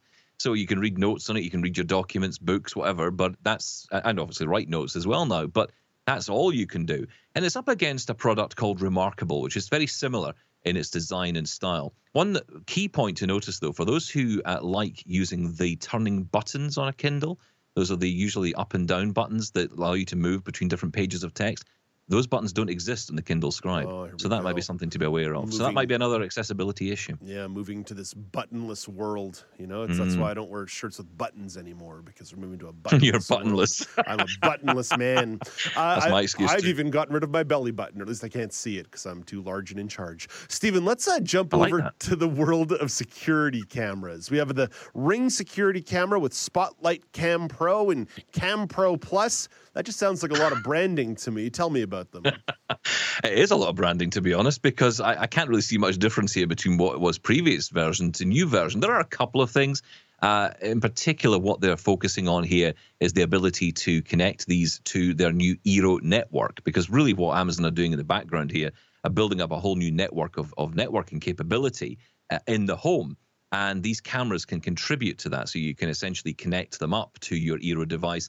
And then all the data that it's gathering over the course of the day can be captured on that. Now, these devices are very accessible. The Ring devices in particular are very accessible. But it is important to note that Amazon have three different brands under their name that are all related to security cameras. So you have the Amazon Video Doorbell, which is not the Ring doorbell and is not the Blink doorbell. uh, but they all exist under the one brand, but they are all entirely separate with their own ecosystems, own apps. They do not interoperate, so you can't buy a, a Ring camera and you know a Blink indoor camera and expect them all to work off the same network. That's important to note. But these are pretty cool devices. I mean, you know, the, the outside, the Cam uh, Pro is actually quite a nice device, quite small.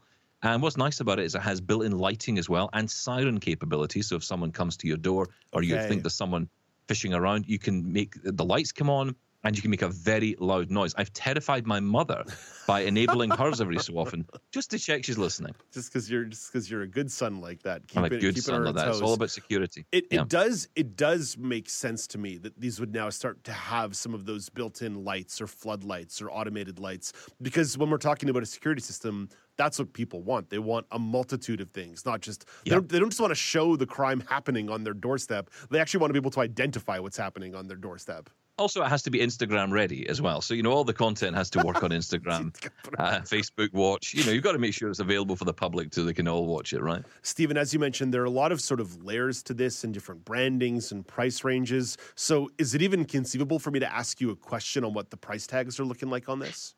Yeah, I was trying to look this up for you to try and give you a good answer on this because I think, truthfully, what I would say is Blink is the uh, cheaper end of the market, starting at around about fifty dollars whereas Ring starts around $150, goes up way up to like three, $350, depending on the type of camera you want. There's lots in the range from the basic doorbell. They've now inclu- uh, they've now got the uh, the one we were talking about, the Spotlight Cam Pro. There's the floodlight option as well, which is even bigger. And there's even a new intercom from Ring, which allows you if you have if you live in a flat and you have one of those in you know little telephone type intercoms, you can use Ring as an alternative to that as well. So it makes that smart. So even if you're outside, you can still answer your mm. call to your house so you know someone's been. So yeah, lots of things, but in terms of pricing, Blink starts around 50, Ring starts around 150. Okay. We almost buried the lead here because I bet you the item that people are most interested in is what's going on with the Echo line of devices, mm. which also, speaking of just so many devices across the spectrum, it's hard to keep track. But what did you, uh, what stood out to you in regards to the, the discussion of new Amazon Echo devices? Well, I will say this about the Amazon event this time round. I think they've decided to focus in on some products and focus in on updating those products rather than just giving us a whole, you know, I remember one event uh, one year where 72 products were announced in 60 minutes. They haven't done that this year, thank goodness. Uh, you know, they've decided to focus in and really improve the products they have. So we now have the Echo Dot fifth generation. This is the latest one, which will replace the Echo Dot fourth generation and uh, the difference is really in terms of style, in terms of uh, you know design, is exactly the same. It still has that you know spherical design, uh, which is exactly the same as it was before. Uh, however, it has twice the level of bass. Um, much nicer sound apparently off it's it. We'll all about the bass, but the bass, Absolutely. the bass um, and lots of money. Uh, but also uh, with the Echo Dot clock as well, because the Echo Dot now has a clock in it. There's a, an option there. Uh, you have a slightly larger uh, dot matrix display, and as well as displaying the time, it can read messages to you off that little screen. It can just scroll them along.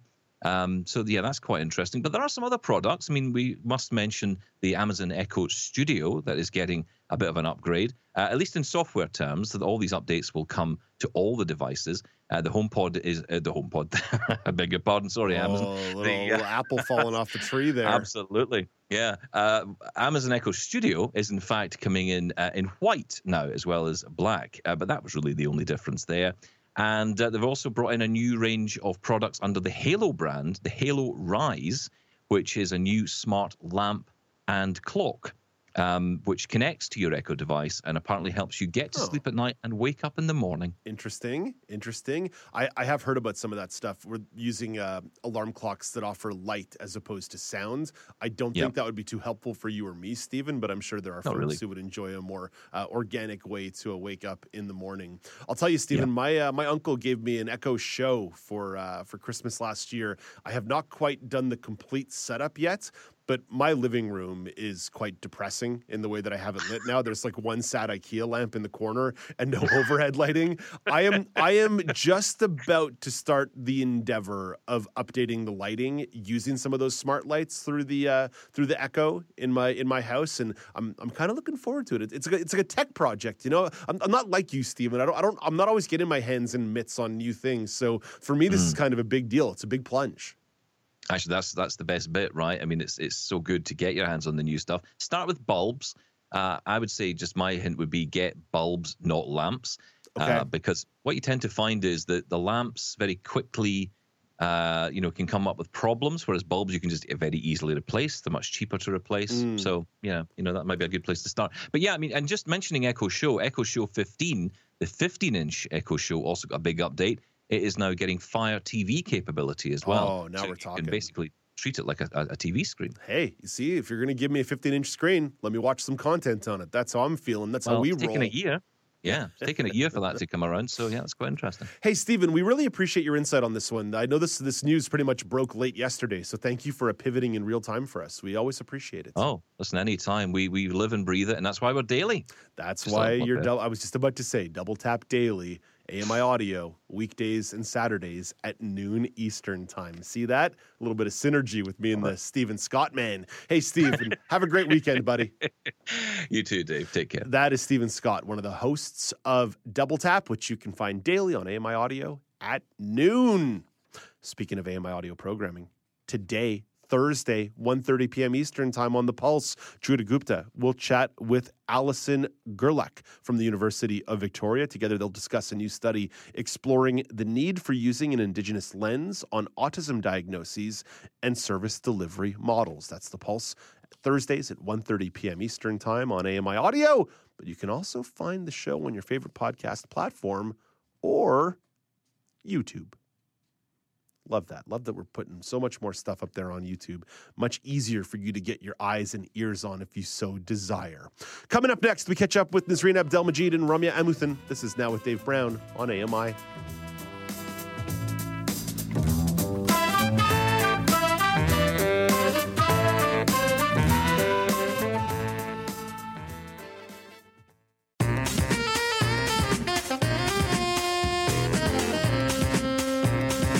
Welcome back. It's now with Dave Brown on AMI. Let's bring in Nazreen Abdelmajid and Ramya Amuthan to have a chat about what's going on in the world. Hey, good morning, Nazreen. Good morning, Dave. And hello, Ramya. Hello, how are you? I'm well. So let's talk about TV. We're on TV and we're going to talk about TV because we're meta like that.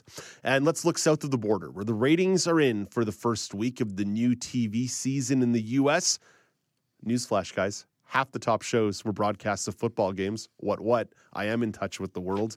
The rest of the list were made up of these shows the CBS series FBI, some of the NBC Chicago shows, CBS's NCIS, and NBC's Law and Order. I have not watched Law and Order in earnest in about 18 years. So I'm feeling a little out of touch with this list, minus the football. I'm, I'm way on top of the football. Don't worry, guys. I'm covering that for you. But when I mention these four shows as being the four most popular shows in America, and I've not watched a single second of them, it makes me feel a little bit out of touch. So I'm coming to you guys to see if I actually am in touch or if we're all out of touch or if there's something deeper to understand here. So, Nazreen, FBI, Chicago, NCIS, Law and Order. Do you watch any of these shows? I'm so out of touch with you, Dave, because I think the last time, last thing I watched was NCIS, but it was like the old version. Um, I've been wanting to get into Chicago Fire, Chicago Medic, and all the Chicago shows. Uh, however, I haven't just I haven't had time or had the energy because I never finished the shows. I got into Suits, never finished it. I got into all of these, you know, criminal shows series that I never didn't, finished. Didn't you and the family go through a criminal minds phase during the pandemic? Okay, that was the only thing I finished because it was with the family. If I watched a show alone, I would not finish it. Okay. it was a family it was a family activity. Okay, Ramya, I know you're too busy consuming like 72 books a week to probably watch any TV, but those four series, FBI, Chicago, NCIS, Law and Order, are you watching any of these shows? No, I'm not into this stuff at all. And the thing is, the only reason why we're eh, we're in touch with it at all is because Greg David comes on Kelly and Company to talk about um, why these shows are so popular and how they're, you know, the nostalgia plays a big factor in all these different um, spin-offs of Chicago and uh, CSI and NCIS, like all these different, you yeah, know, all these different spends. letters, all these, these letters, all these different these, letters, all these exactly. letter, all these The- letter shows. the police investigation, that kind of thing, medical drama. It's all um, pretty big, and as we're as we can tell, right, because they keep making all these um, versions of it. But I'm not into it at all myself. Like I've never been. So we're all young. Like that's fair to say. We are young people. Maybe these shows just aren't our target demographic. That's possible. But my theory would be that much like how we talked about the golden age of music last week, that perhaps there's just so much out there right now that even if these are the most popular shows that exist, it's still really difficult just to keep up and consume everything that's popular, right? Like there's some people who like The Bachelor. I don't know, do you guys watch The Bachelor? That also premiered this Mm-mm. week. No. No, no, No. bachelor. Yeah, bachelor's not like bachelor's not flying. So, do you? Is it is like Ramya? Is it possible that we just live in this time where there's so much that it's almost pointless to try and keep up? Well, this is 100% a yes for me in comparison to the music talk we had the other day, right? Because with TV, we're not only seeing what's uh, popping on actual cable, right? Like networks, Canadian and American, and what's uh, popular, but then there's what's popular on Netflix and Disney Plus, and then what uh, what any streaming service service has acquired now that we can go back and watch because we missed it the first time around or it wasn't an audio description or whatever. Yeah. And then yeah, and then there's what the award shows are saying uh, we should be watching, right? All the accolades and and reviews and all of this stuff. So there's just too much to keep track of, Dave. I don't even know half the genres, let alone the shows out there anymore. Nazreen, what do you make of my theory that that Ramya agrees with? That that maybe there's just so much out there that that it's all part of this death of the monoculture. There is no singular culture that brings us together, no matter how popular something is.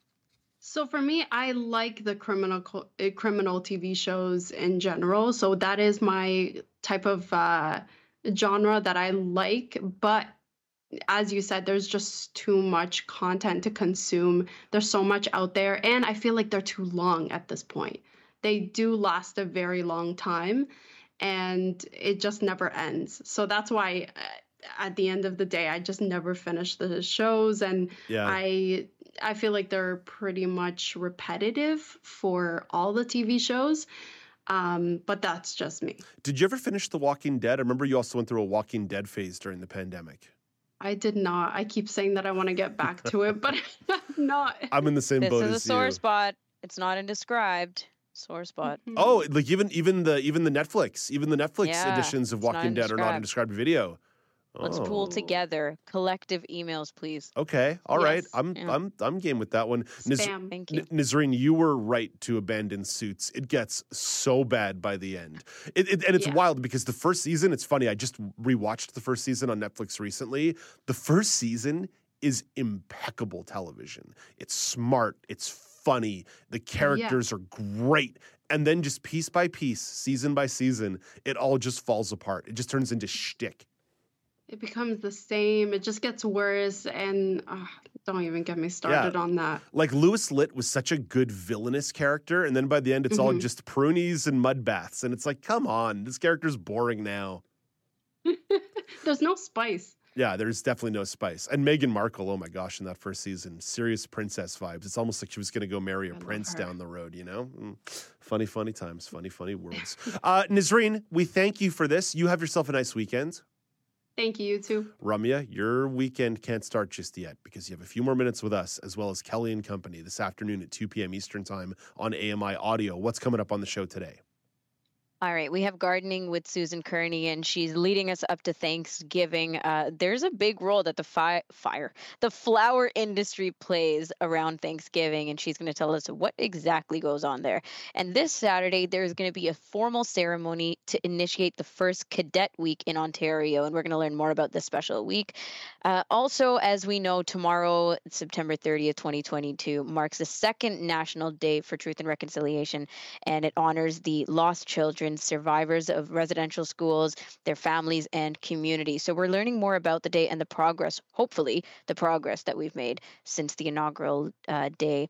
And that's with Brenda Gunn, who is the academic and research director at the National Center for Truth and Reconciliation. Yeah, we've had those conversations a couple times on the air earlier today as well with uh, Mike Omelis of APTN. As there's going to be a broadcast at 1 p.m. Eastern Time tomorrow on APTN that'll be simulcast on AMI TV. But uh, APTN has uh, 35 hours of coverage. It starts beginning this Mm. evening, uh, talking about the tr- Day for Na- National Day for Truth and Reconciliation and the residential school experience. So there's going to be a lot of meaningful conversations had over the course of the next day or so. So looking forward to that interview this afternoon on the show. Ramya, have a nice weekend, and we will talk to you on Monday. Sounds good, Dave. You too. That is Ramya, and within the co-host of Kelly and Company, coming your way 2 p.m. Eastern Time on AMI Audio. Coming up next. Five Ontario MPs went on a quote social assistance diet for two weeks. Andy Frank shared that with you a couple weeks ago when he filled in for me on this show. Karen McGee We'll give you an update on that story. This is Now with Dave Brown on AMI.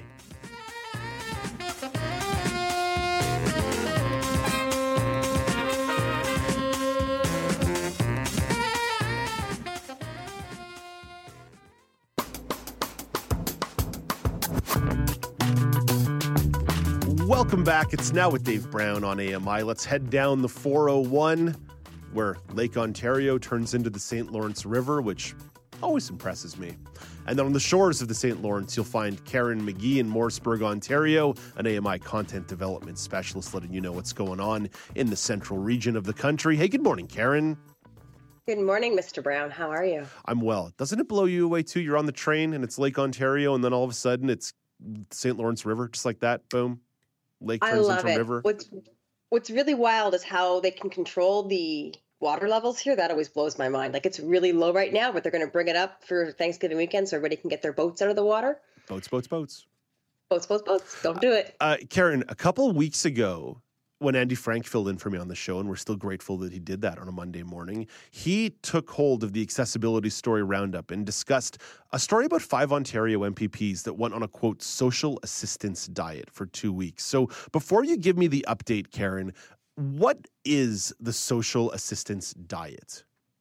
So you and I have discussed sort of things like this before. They seem a little, I don't want to say kitschy, but um, it's basically they want to raise awareness of how challenging it can be for people who are food insecure to eat healthy. Um, people went for two weeks by eating only what they could buy for $95.21. That's for two weeks of food or 47.60 per week. Um, that's math. Um, so this is from the NDP party, and they said that approximated two-week grocery budget for social assistance recipients. And you and I have talked about these a bit in the past. Um, I think we kind of sometimes when we talk about them, like when Tim Hortons says they're smile cookie things, they're great in theory, but do they have any really long-lasting effect? Yeah, the, one of the, the reasons why something like this I think matters because it's very tangible. That you're you're saying here is what it, it's like to live on this restrictive amount of money on social assistance versus something like the public transit challenge, where it's like, oh yeah, we used public transit for ten days, and then like continue to defund public transit services. I think there's something about this that's a little bit more tangible than, say, selling cookies for charity or selling muffins for charities or selling ice cream for charities versus saying, hey, we're trying to participate this and have some lived experience in an in an empathetic way. So one of the MPPs that did this challenge was Thunder Bay Superior North MPP Lise Vaugeois. What was their experience with the social assistance diet? So she told the CBC she found it challenging, which is not surprising at all. I don't know if I could live on that amount for groceries in that time period. She had to do more meal planning, and often she would think she ate enough in the morning, but found that they were hungry before lunch and it kind of affected the way she thinks. When you get hungry, that studies kids in school, if you're hungry, you don't learn as well, you don't function as well. A lot of sandwiches, and a lot of boiled eggs. Um, Lise also ran out of money five days into the experiment and had to rely on what was in the pantry. Yeah. Which is a luxury that many people on social assistance may not have. That's right. Um, they may not have a stocked pantry. Um, it was it was a very eye-opening experience for her, and I agree with what you said earlier that it's the getting this sort of stuff out to the public that it's that learned experience they can take back to the caucus and talk about people can't be living on this amount of money yeah, there's people listening to the show on the podcast today or watching this on AMI TV right now who would say, okay, $49 a week, that's $7 a day. You, you, no matter how much you scrimp and save and try to find value and look for sales, $7 a day is just not a sustainable amount of money. No, $7 a day is a pound of butter right now. Like, yeah. pound of butter is $7 it's grocery prices are insanely crazy and i honestly I don't know how people do it, especially people with families to support as well. So, as we talk about the meaningfulness of doing this challenge, it's worth noting these are MPPs who are part of the opposition. And there is a government that has a majority in power right now, and we're four years away from the next election in Ontario. So I understand there's only so much they can do, but what are these MPPs promising to do moving forward to help people who may be struggling with food insecurity?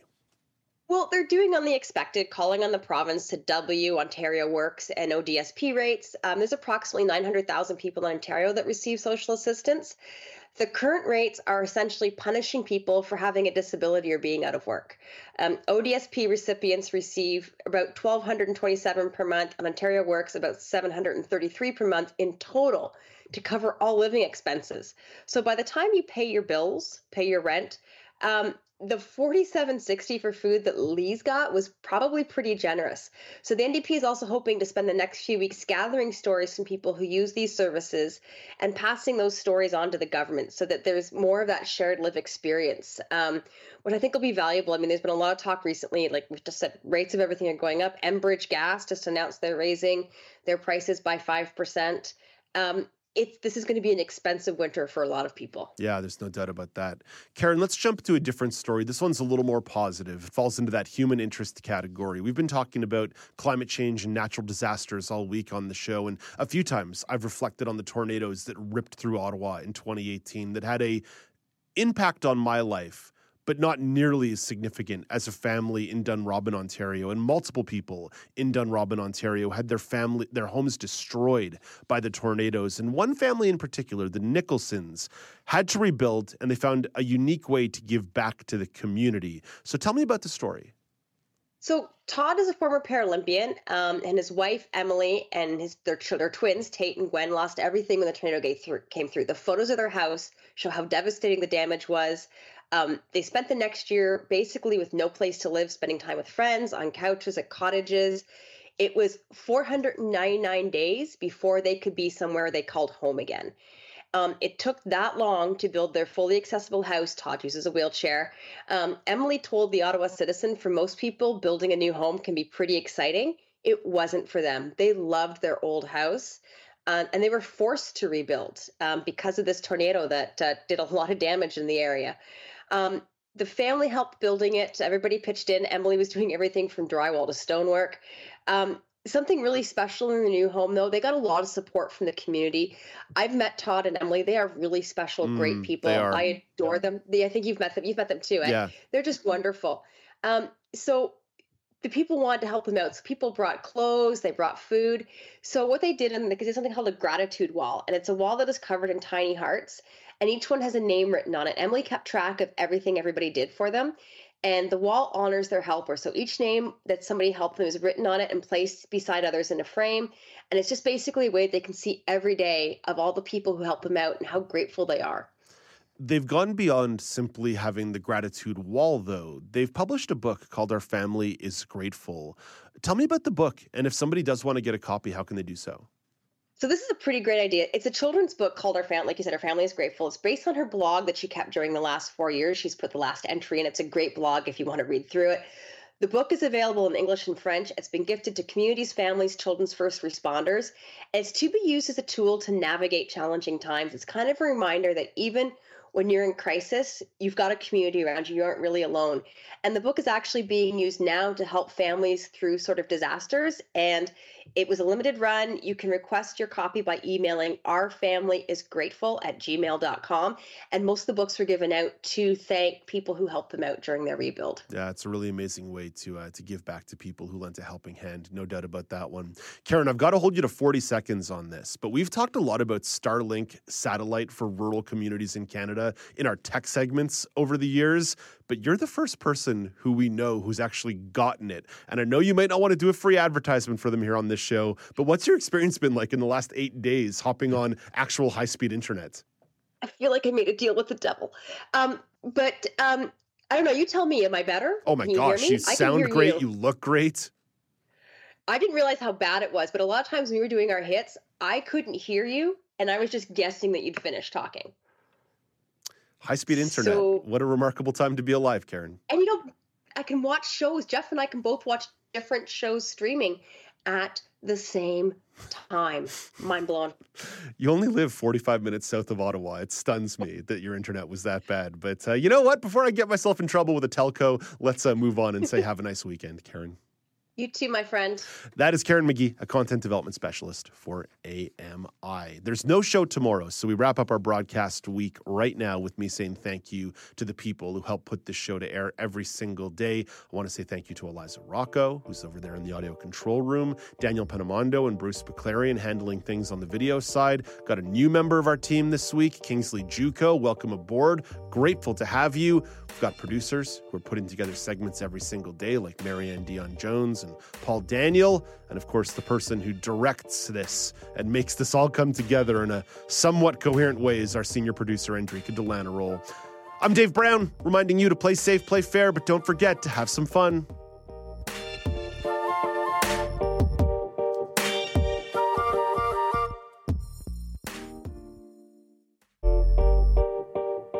Dave Brown here. If you enjoy this podcast portion of our show, remember you can watch it live every day at 9 a.m. Eastern Time on AMI TV.